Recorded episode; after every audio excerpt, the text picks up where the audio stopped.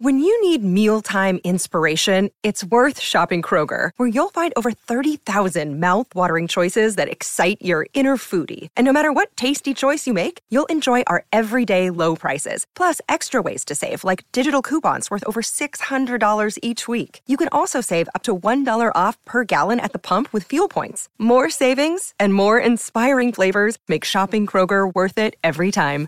Kroger, fresh for everyone. Fuel restrictions apply.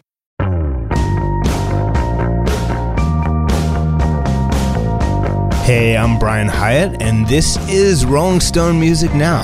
Hope you've had a great week. I'm here with Andy Greene from Rolling Stone, with Brittany Spanos, and with Patrick Doyle. Hey, everyone. Hey. How's it going? So, we're here today to talk about Chuck Berry.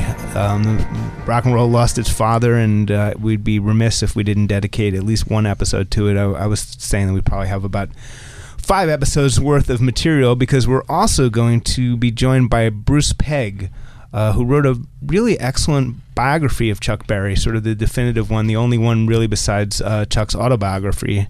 It's called Brown Eyed Handsome Man, and I think we have uh, Bruce on the line right now. Hey, Bruce. Hi, Brian. Hi, everybody. Hey, thanks so much for being here. How you doing? I'm doing well, thanks. How about yourself? I'm okay. So you've been talking to a lot of people about Chuck Berry this week, right? You've you've been kind of throwing your head back to that space of of uh, of Chuckland. It's been a, a, an absolute crazy week, Brian. Uh, uh, the news came over to me uh, via the BBC World Service about six o'clock Eastern on Saturday, and I really haven't stopped since. so, tell me a little bit about how you got started on your book. It's Kaley Cuoco for Priceline. Ready to go to your happy place for a happy price? Well, why didn't you say so? Just download the Priceline app right now and save up to 60% on hotels. So, whether it's Cousin Kevin's Kazoo concert in Kansas City, go Kevin, or Becky's Bachelorette Bash in Bermuda, you never have to miss a trip ever again. So, download the Priceline app today. Your savings are waiting. Go to your happy place for a happy price. Go to your happy price, Priceline. This episode is brought to you by Shopify. Whether you're selling a little or a lot, Shopify helps you do your thing, however you cha-ching. From the launch your online shop stage, all the way to the we just hit a million orders stage. No matter what stage you're in, Shopify's there to help you grow. Sign up for a $1 per month trial period at shopify.com slash special offer, all lowercase. That's shopify.com slash special offer. Sure. Um, uh, it would have been uh, sort of like 96 or so. Um, at the time, I was uh, a professor at Colgate University, and uh, I was looking for a, a book length research project uh, to do. And at the same time, I was trying to figure out a way to combine my love and also my practice as uh, a musician. And I'd always been a fan of Chuck's uh, right from the word go. Uh, I, as a child of the 60s, I was introduced to him, like most people, through the Beatles and through the Rolling Stones. And so I looked, uh, I just happened to go online to see what had been written about him and was absolutely stunned to find that there was uh, literally nothing of consequence. And you think about how many books were written about uh, seminal figures such as Elvis and Buddy Holly. And all of a sudden, it dawned on me that maybe this was the project I'd been waiting for, and so I started work on it. And six years later, we uh, we were able to get it published. And it's you know I, I love the way it puts um, Chuck into into historical context and and even goes into the kind of the, the racial history of, of St. Louis uh, and the tensions there. And uh, I mean, how was Chuck shaped by his times? It's a big question, but but how was he shaped by the by by his times and in and even the local culture that he grew up in?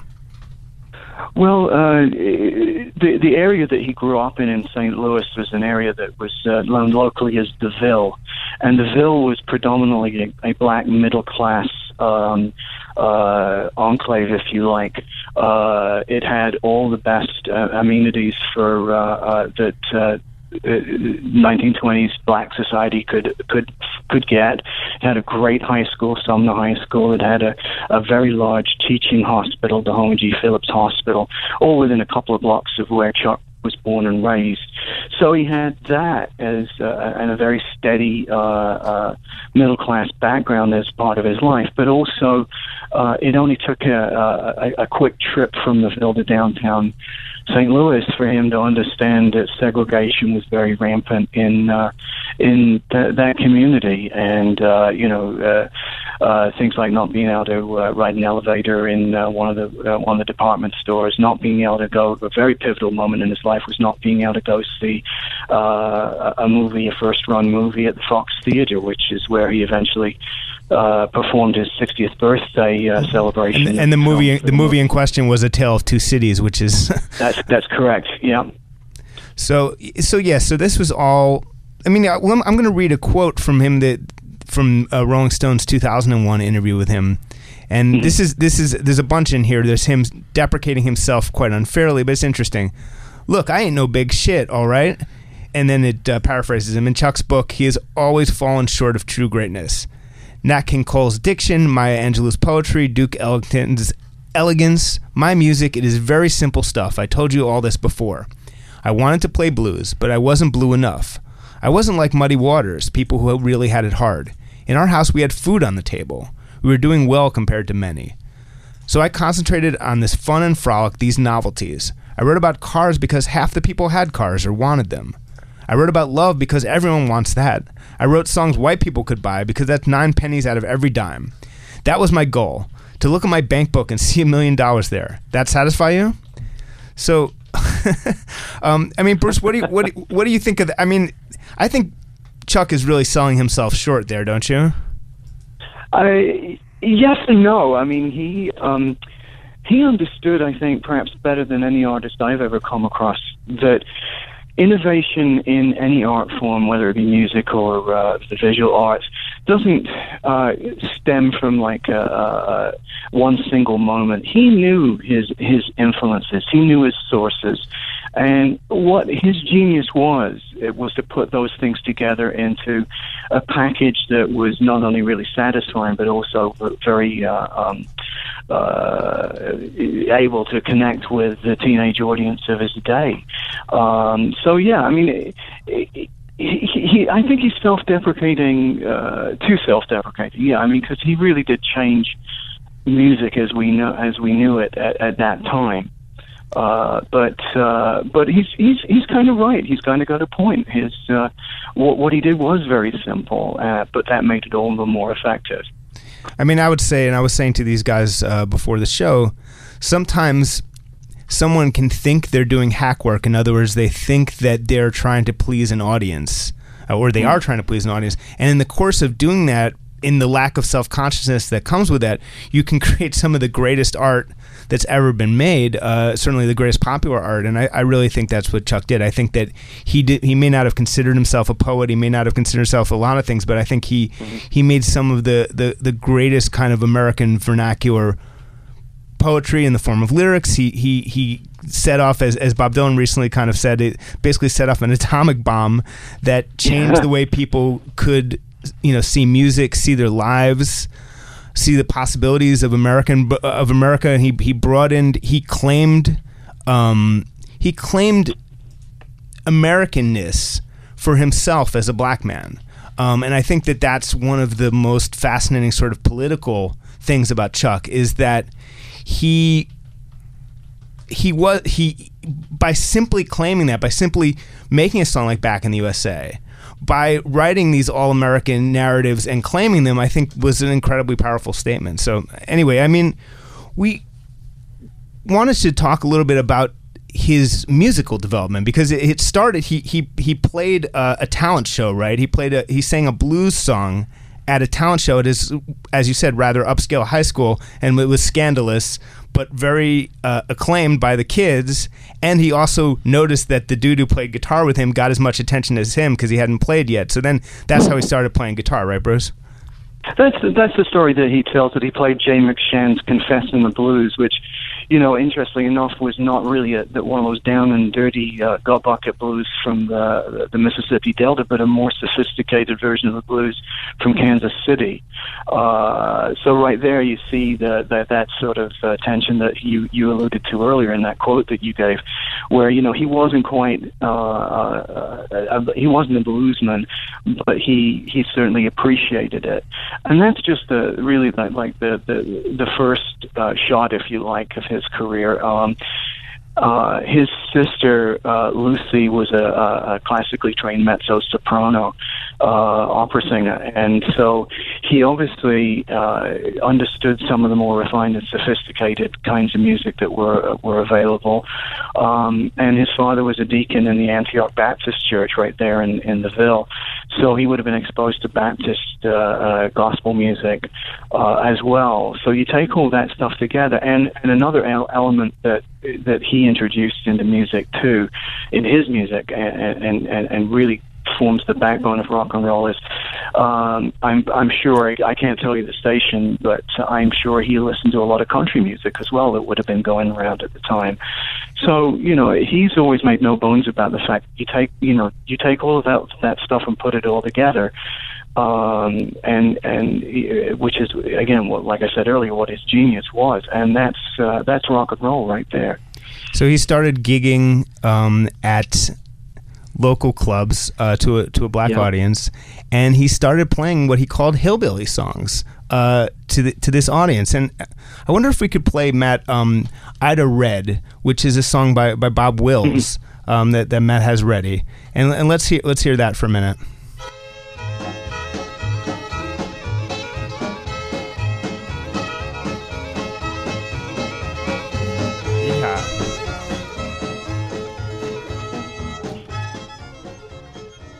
Um, and now let's play Maybellene by Chuck Berry. and, and we can hear perhaps a similarity. Maybellene, why can't you be true? Oh, so we, we, didn't even play the vocal part of Ida Red, but there's a, a, a it, it's not just a coincidence. I mean, Chuck was directly inspired, as he's acknowledged by this song by Bob Wills. And Bob Wills is actually, as a side note, is it's really interesting that that's Western swing, and Western swing as an influence of rock and roll, I think, is overlooked a little bit. And even to the extent when I asked BB uh, King about where he first heard single note uh, guitar playing and where he, and also just actually specifically bending the bending of notes and with vibrato, he actually pointed to the steel guitar player who played with Bob Wills. So yeah, it's a very wow. interesting. there's a really interesting sort of uh, on, on, a lot of levels, musicological and even racial. This racial back and forth. Um, so anyway, so Chuck was playing before he did Maybellene. He was literally. And, and it's kind of lost to history what he was, which country songs he was playing. I think we can probably be pretty sure he's playing Ida Red, given that, that he went in the studio. So, how did he get to to Chess Records?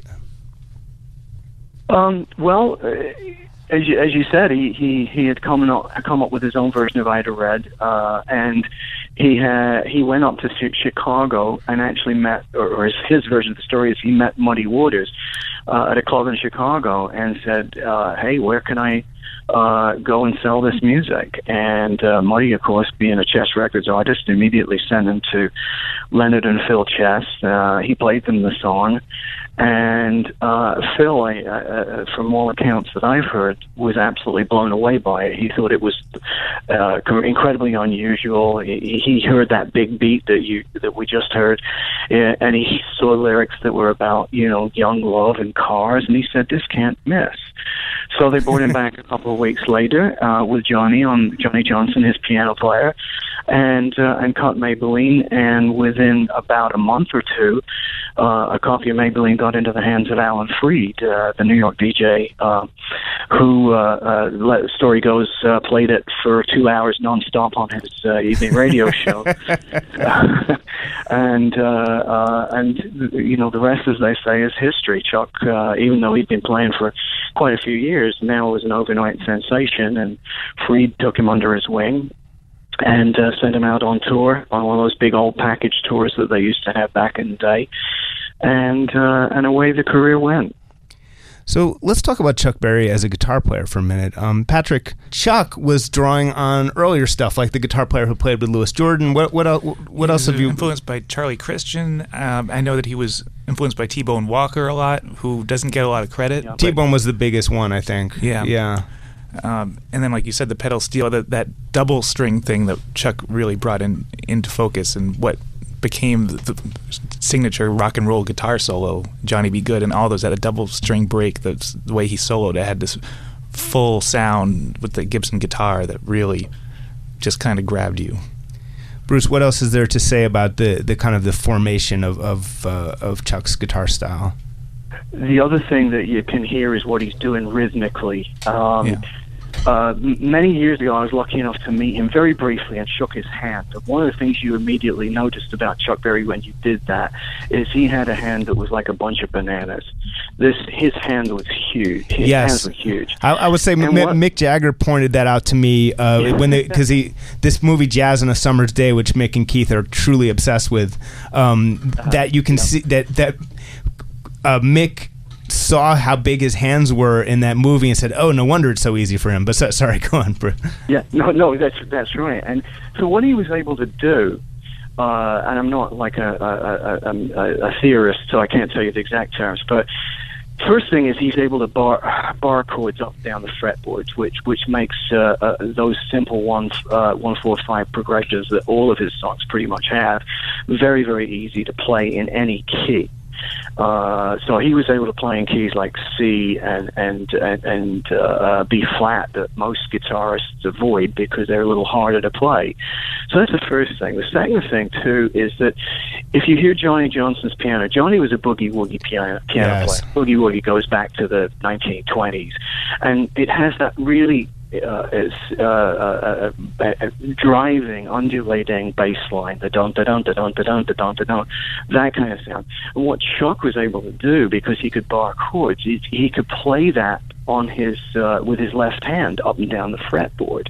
So now, not only you know, you add that rhythmic quality to the double string stuff uh, that you just uh, that Patrick just talked about, and you've got a whole vocabulary for guitar that had never appeared prior to Chuck Berry coming on the scene. The power chord. I mean, he, nobody else was Yep. really playing power chords before Chuck.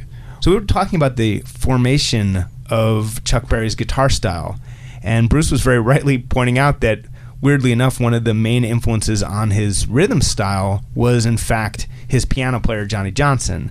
Now, Johnny Johnson was also in very much in a tradition of piano playing, and I wanted to play a song. Uh, called "Honky Tonk Train Blues" by Meade Lux Lewis for a second, and we'll, we'll hear. Uh, listen carefully to what the piano's doing, and it may sound familiar.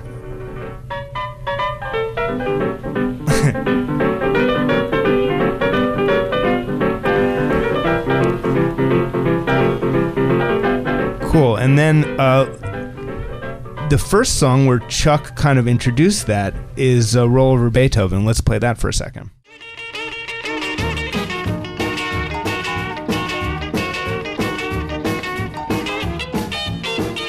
What we're hearing is actually the Johnny Johnson had in between created a song called Johnny's Boogie that was basically an evolution of uh, the Meade Lux Lewis song, right, Bruce? That's that's the way I'm hearing it. Yeah. So it this then goes to an interesting question about Chuck, which is one of the many controversies that surrounded Chuck Berry, which was the extent to which Johnny Johnson was an author of these songs. And I, I thought the, the the kind of most tragic Johnny Johnson quote was, "No, no, no, I didn't write these songs. I, I don't I don't know how to write music. I just played it." And it's like, "Oh, f- no, no, no." Um, so, but it, it it it is more complicated than that. Johnny Johnson was not the completely the full secret author of, of the music to Chuck Berry's hits, right? I mean that that's just actually a, a vast exaggeration. I, I I believe so. Yeah, and and of course you know that the, Johnny eventually took Chuck to court in the um, what was it, late 1990s, early 2000s, and, the- and the judge uh, tossed the court case out. Although the judge tossed it out for the for the statute of limitations, he said that you know the the the, the, the suit should have been filed many years earlier. Um, you know, my take on it is that you know Chuck Chuck would have known this music. It would have been around. Um, uh, you know, so I mean, Johnny. I don't think Johnny introduced him to it. Um, my, uh, you know, and clearly the lyrics would shock. I mean, you you only have to hear Chuck talk or read his autobiography to know that that he's he's writing lyrics the way that he talks and the, the way uh, with the rhythm and and and uh, the, the the observations that he has. That that's him. It's you know, uh, and um, I, I think if, if John, Johnny needs to be remembered because he certainly did have a part to play in all of this. There's no question in my mind. Um, but I think really Johnny's genius was just to uh, uh, to provide that really driving, great driving rhythm behind Chuck. Was he a sideman, which is that's how he was eventually inducted into the Rock and Roll Hall of Fame, uh, uh, which is a, a, very deserved category for a lot of people. Uh, but uh, you know, was he an arranger? Perhaps he may have done some arranging work, but was he the author? I, I don't believe so. It seems like he probably quote unquote wrote the music to Wee Wee Hours, which is a Chuck Berry blues song. I mean, by the both their doesn't that seem like yeah. the case? Uh, so there's there's cases like that where, and and even again for for roll over Beethoven, it seems like Johnny Johnson started playing that boogie. Chuck adapted it to, to guitar and added the lyrics, and in that sense, maybe J- Johnny does deserve credit for helping inspire at least the the signature Chuck sound, right? Uh, I, yeah, I mean, we we can certainly point to Johnny, but like I say, I don't think Johnny would have been the only way Chuck would have heard that music. I'm sure he would have been aware of it right. uh, much earlier than that. Um, but I think you know when those two were on the bandstand at uh, uh, in, in East St. Louis in the 1950s, I would imagine Johnny would be uh, that would be Johnny's basic repertoire, and Chuck would probably well, in fact, we know that Chuck initially was hired to be Johnny's guitarist, and of course the roles got flipped very quickly. uh, um, and uh, it's and the so, ultimate it's the ultimate band hijacking of all time, possibly. Yes. yeah, really. I mean, who who knows Johnny Johnson today? Sadly, you know, because Johnny was a great piano player back in his day, and and certainly Eric Clapton and uh, uh, and Phil Lesh and a lot of other people. I'm uh, sorry, not Bob Weir, felt highly enough about Johnny to ask him to join them uh, on numerous occasions. So, uh, you know, Johnny was no slouch on piano, but uh, was he the author? Mm, I, I, it's it's a tough case to make, I think. Patrick, what were you gonna say? that um, one of the points that Keith Richards makes in the Hail Hail Rock and Roll movie about Chuck's uh, 60th birthday which is the greatest documentary of all time. But uh, he um, ma- makes the point that um, a lot of Chuck's songs are, are in piano keys, strange yeah. piano keys, A flat yeah. and B flat, which is why every pickup band uh, had a very difficult time playing with, with him because you'd expect him to play in A or E, but they're in these weird keys. So, and those those are e- much easier to play on piano. So he was probably in the room as Chuck was writing these songs. So he probably deserves a little more, I think. Right. But, but again, not not to not to argue the point, but I mean, Chuck would have been aware of those keys. You know, any guitar player would have grew up listening to Charlie Christian and people like that, uh, and and any kind of jazz music would have been aware of those keys. Uh, and certainly, like I say, with Chuck's uh, Chuck's ability to, to be able to bar mm-hmm. uh, chords on the fretboard, he can move up and down the fretboard. Doesn't play after playing things in first position where uh, some of the stretches would have been a little harder. He wasn't a big he wasn't a big user of open strings. So there's as Bruce points out in his book, it's it, Keith made a um, a kind of an offhand remark one day when he was tired with the cameras on him, and that led to this all this thing to this lawsuit to everything. But anyway, I love that we're, we're caught on the, the we're, we're deep into the hottest debate of 1956 here. um, but one of the things that struck me both reading Chuck's book and reading your book, Bruce, and just is, is you know Chuck's experience of racism throughout his life, but um, specifically on his first tour, um, where he got his first taste of of Southern segregation and of Jim Crow and all the, the, the kind of stuff that was still alive and horribly well at that point. Um, and and there was there's a lot of different things. There's one moment in his book where he's playing to a literally segregated audience. One side is, is white and the other side is black, and he the white side liked Maybellene and the black side didn't. So then he played wee wee hours aiming at the black side and then was trying to mm-hmm. find I mean it's it's I mean there should be a movie of this by the way. It's just I mean it's just extraordinary. And then there were also times when uh, the segregation broke down and, and people would literally uh, of, of, of all races would, would end up dancing together, which is uh, like a, a beautiful metaphorical thing that actually happened, right? Mhm. Yeah, yeah. Um, I mean, he and Little Richard really did uh, amazing things to uh, to advance uh, uh, um, uh, desegregation, but just by being themselves and just by being entertainers and show, showing that uh, um, you know uh, their music crosses racial boundaries. And uh, uh, you know, the interesting thing to me is that. Um, Chuck initially in his career realized how hard it was going to be for him to break through. Um, one of the things that people, uh, unless you really know Chuck Berry's life, don't know about him is that he was a photographer. He learned photography from his cousin Harry A, Davis. a videographer too, unfortunately. But yes, go on. Well, that's, a whole different, that's a whole different story. Uh, um, but one of the things he was able to do, he took his own, or he he or his cousin Harry took his own publicity photos. And one of the things Chuck did very quickly was underexpose the photographs or the negatives, so that uh, when he developed them, the pictures would show him to be a, a, having a much lighter skin than he actually had. Uh, terrible commentary on on on how uh, to break through into the music business in the 1950s.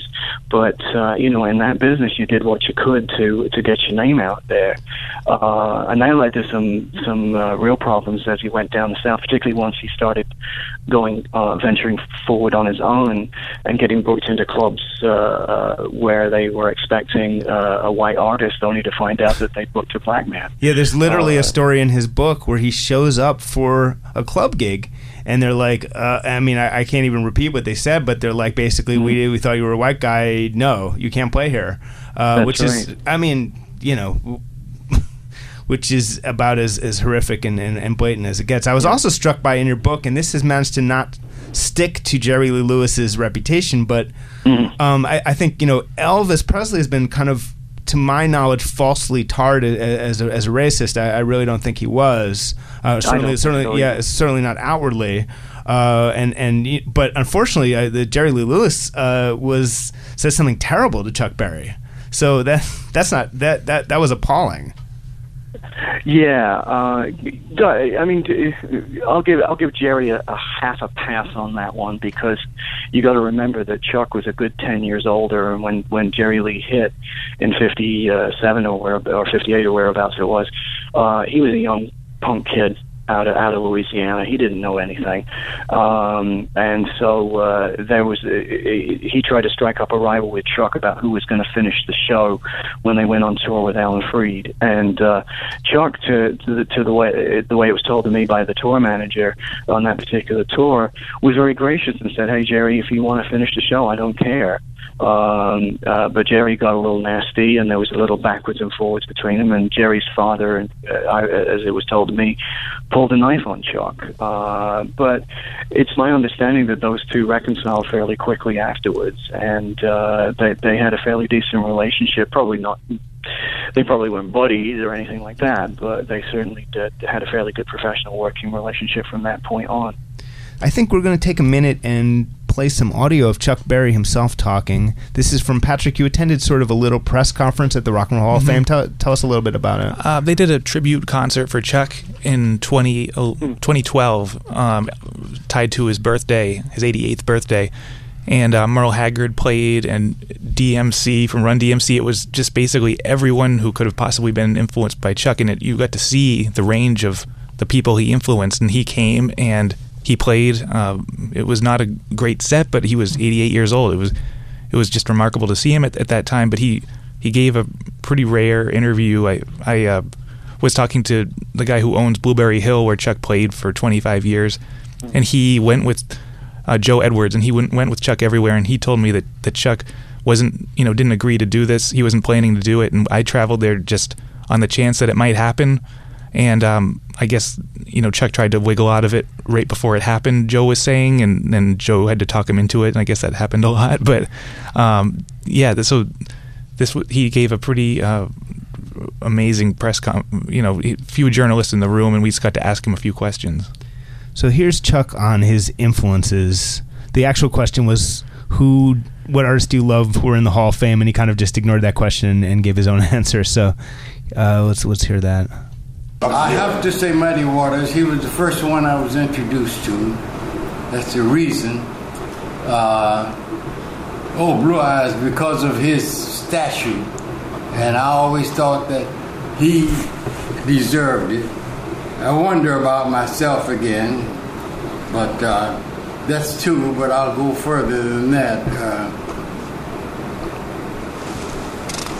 I don't want to put anyone other than the other, and because I intend to stay with uh, what is true. Uh, Louis Jordan, whose lyrics I think I try to be right under his name, uh, as as you ask me any others, he would be number. If I was number five or twenty-five, he would be six or twenty-six, and he would be twenty-four or twenty-three. I'll get it together. And then let's let's play Chuck on kind of why he thought his performance powers were declining. It's sort of pondering his future. And he he kind of he he was performing, but basically felt that he wasn't quite up to his old standards. So let's hear that. I'll give you a little piece of poetry. Give you a song, I can't do that. My singing days have passed. My voice is gone my throat is worn, and my lungs are going fast. I think that explains. Yeah. So, so why do you say that? Because we see, I see you every, we see you every week and every every month at Blueberry Hill in St. Louis, and you're on stage, you're doing your thing, everybody's having a great time. Well, I tell you what, I, that, that is, they're having a great time from memory. that, I hope that I can continue to enhance their memory because uh, it looks very dim. Like I said, you know. Well, Chuck then was saying that. Do you feel a retirement is, is on the way? Is that what you're thinking? That shall never be, as far as I am able to see a little, hear a little, and do but a little. I'll want to perform. I, I, I think it's in my father and my own uh, genes. So that was Chuck Berry himself talking a little bit, probably in one of his last, you know, probably his last sort of public yeah. interview for sure. Bernie, what what do you take away from the reaction over the last week to, to Chuck's death, and and maybe younger people who didn't know much about him, learning about him and reacting? What, what what's your just general impression of all this? I think that with Chuck, especially, it's fascinating to think about how there are much fewer entry points for younger fans to get into him than yeah. it would be. There's less romanticization about him versus like Elvis or versus like Jerry Lee Lewis and a lot of the white artists who did a lot of the same things that Chuck did or and did it later. Um, it's fascinating to kind of think about that and how there isn't that type of legacy built around him in that way anymore unless you are getting into him through the Beatles and the Rolling Stones or through the artists that covered him a lot and you kind of are worth it's worth digging deeper. I mean, like even cultural moments like Back to the Future, like having Johnny B. Goode and things like that. Like it's stuff like that is sort in, of that in, in, which his authorship of the song was stolen. yeah, it's him. not even. Yeah. um, and so that's kind of that was the most fascinating thing because I thought it would be like this, like more fan, like the fanfare was from the sort of people like like the generation above mine i feel like and then it's like less so. It kind of got swallowed up by everything else but it's interesting that there's less entry points for him because he is the person like when you listen to his music you hear the entire history of music within him yeah and i, I think back in the the 80s hail hail rock and roll was mm-hmm. sort of was the big entry point you yeah, know and, but if but you're like born so in, long yeah if you were born yeah. in like the 90s i think there are yeah. a lot less entry points to get into chuck berry unless you're willing to dig deeper beyond like the artists who are who are influenced by him totally andy let's talk a little bit about the uh, the latter days of Chuck Berry. You know, so he he just played and played and played and played on the road, one nighter after one nighter. Yeah, I, I saw him four times in the past decade or so of his life, and it was very inconsistent. You know, because he would he would make he would insist that a pickup band be provided. So the so the first show I, I, I, saw him play about ten years ago, it was people that had clearly they had never met him before. There was just no rehearsal, and they looked petrified of him and they played horribly and they never knew what song was coming next and that was and that was very typical. It was just these endless one night stands where if you had the cash to uh, to pay him he would show up.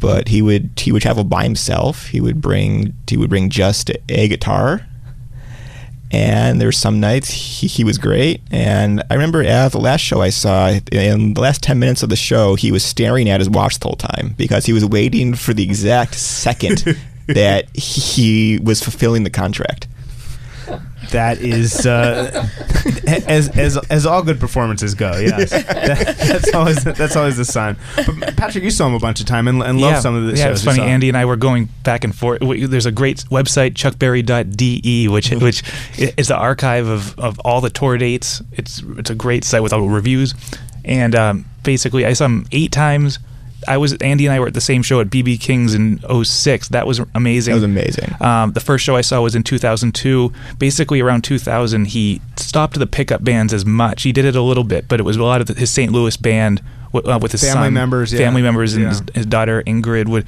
they would go on the, the road with him, and um, moments that were unexpected were always the best with, with him. I think he he broke a string in, in my, at the first show I went, and he recited poetry, um, and it was a it was it was just a great. I don't I can't remember it, but anyway, he, he was he he had amazing moments. Sometimes he forgot a lot of lyrics, and he, I think that his memory was not great. Yeah, at the very end when I'd see him, he would ask the audience to recite the first few lines of each song, so that would sort of jumpstart his brain. So yeah. he would get the first verse, then it would kind of trail off. I mean, it, then his guitar at some shows was very out of tune it was sometimes just, he would play piano, and he was a really good yeah. piano player. Huh, I had no that I had no idea. Yeah, That's amazing. He, he, um he would go over to the piano often when he would break a string, and he would start playing, and that that was my favorite part of the show. Sometimes, huh?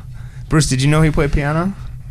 I did, yes, I did. And I saw him. I saw him myself a couple of times. I saw him uh, in was it 2001 at Blueberry Hill, one of the shows that you you mentioned. Somewhat inconsistent, but boy, there were a couple of moments. I, I remember Johnny B. Goode that night was just blistering. Uh, great, great performance of that song. Uh, but then again, he was playing with, you know, his son Butch and uh, Jim Marsala, his regular bass player, and Bob Kuban on, on drums that he played with many, many years in St. Louis. So that the, the quality of that show was pretty decent. Um, but I think my favorite memory is the first time I saw him which was would have been in the early '90s at um, Geneseo in New York, uh, uh, SUNY, SUNY Geneseo, and uh, so he walked on stage and he's wearing a pair of uh, white bell-bottom hip huggers. now those things have been out of style for 30 years already but uh, not being one to throw anything away, he uh, thought that was appropriate stage attire. And these things, you know, very very tight around the the, the his his his bottom and uh, nether regions. And uh, my uh, my partner at the time nudged me, just elbowed me, and said, "Look at his ass." uh, so I, I started looking at that. All of a sudden, there is a, uh, a a wad of cash, a bulge in his back pocket, cash right there. And it's like he just never changed throughout his whole career.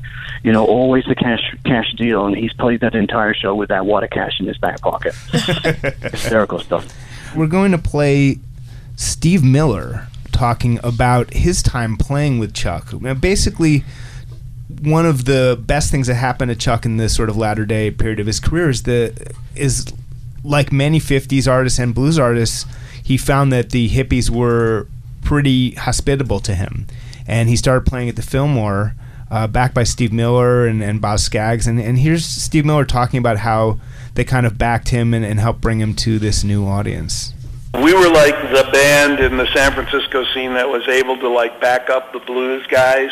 Yeah. And Chuck had, I think, had been in jail for tax evasion. I think he had gotten out of jail, mm-hmm. and he was a fairly unhappy guy. Yeah. And Bill Graham came to me and said, "Hey, you know, we're bringing Chuck Berry out, and I want you to back him. I want you and your band to back him up." And I said, okay, I'll do it, but only if Chuck Berry will come out here and rehearse for two days. Huh. And so Graham did his magic, and Chuck Berry showed up for two days, and we just had this great time. And uh, we went to the barbecue joint around the corner in Fillmore and ate barbecue. And Chuck said, "You know, ain't nobody's going to shave or take a bath until we're done." you know, uh-huh. kind of stuff. and and we rehearsed all day for two days. Drove Graham nuts. He was trying to do business, you know, at the Fillmore, and we were playing all day long. And we had really, I mean, we were doing. You know, there's this song he does about this house he's going to build someday. I mean, we were doing some of his most esoteric tunes. We did everything, and um, all of a sudden, Mercury Records said, "Hey, this is great. We, you know, we want to record this. We want to make a live album." And a deal was struck that afternoon, but the the day of, that we're going to do the show, and they brought in this funky little board, and all of a sudden, this guy named Abe Kesh shows up, who is the producer for Mercury. And we're all rehearsed and we're all ready to go, and he takes Chuck Berry outside for ten minutes before the show, and Chuck comes back in, and he's just like unconscious. He's just like in slow motion. So they went out and had a had a shot or something because it, it was bad, you know. And and we did. I think we did four sets, and we record re- recorded the album. The album came out pretty good. He got. I think the second night he was a lot better, and um, it was like this. He looked. I mean, there were moments where it was just pure magic, and he he was in the spotlight. I remember this clear as a bell, standing on the stage and looking at him, and he was so handsome, and he looked like a gazelle. You know, I mean, he just looked like he could have sprung off the stage and leaped 22 feet in the air into the audience. I mean, he had that kind of, you know, coiled up energy, and, and he was absolutely beautiful. And we were just doing this great, great num, you know, set and at the end of the set, unbeknownst to us, So that was that was Steve Miller talking about his time backing uh, Chuck Berry at the Fillmore, which was one of uh, Chuck's most kind of successful periods post. Um, Post fifties and post uh, post jail. Uh, Steve was wrong. The jail sentence for tax evasion came in the next decade. Th- this jail sentence was that's for right. was for the the Mann Act. Just to correct Steve Miller a little bit. Um, so we've been talking about the life and music of Chuck Berry, and there's so much to talk about. And I, I really recommend anyone who hasn't spent time with the actual music of Chuck Berry, not the covers, not you know just the people influenced by him, but actually listening to uh, you know actual Chuck Berry. It's some of the greatest music of the 20th century. I would I would say start with the Great 28. Yeah. right, guys. The Which the, is- the Bear Family box that ca- just came out though has literally everything he's ever done, it, it, including the Steve Miller live album, and it is it's amazing. Yes, w- once you've listened to the Great 28 and then you want literally everything he's 28 ever done. 28 discs. if The Great you- 28,000, If yeah. you want the Great 28. But yes, no, that would be for uh, the deep cuts connoisseur. Uh, and I'd also recommend reading uh, Bruce Pegg's Brown Eyed Handsome Man. And Bruce Thank has you. been nice enough to be with us today. Thanks, Bruce. And Thank you very and- much, yeah. yeah, thanks for being here. And I would also find uh, Chuck's autobiography, which you can find used on Amazon, and hopefully will be actually available for uh, real purchase again soon. So this has been Rolling Stone Music Now. We've been talking about the life and music of Chuck Berry. And we'll be back next week at 1 p.m. on Volume. And you can also download us as a podcast on rollingstone.com slash podcast or wherever you get your podcasts. Thanks for listening, and we'll see you next week.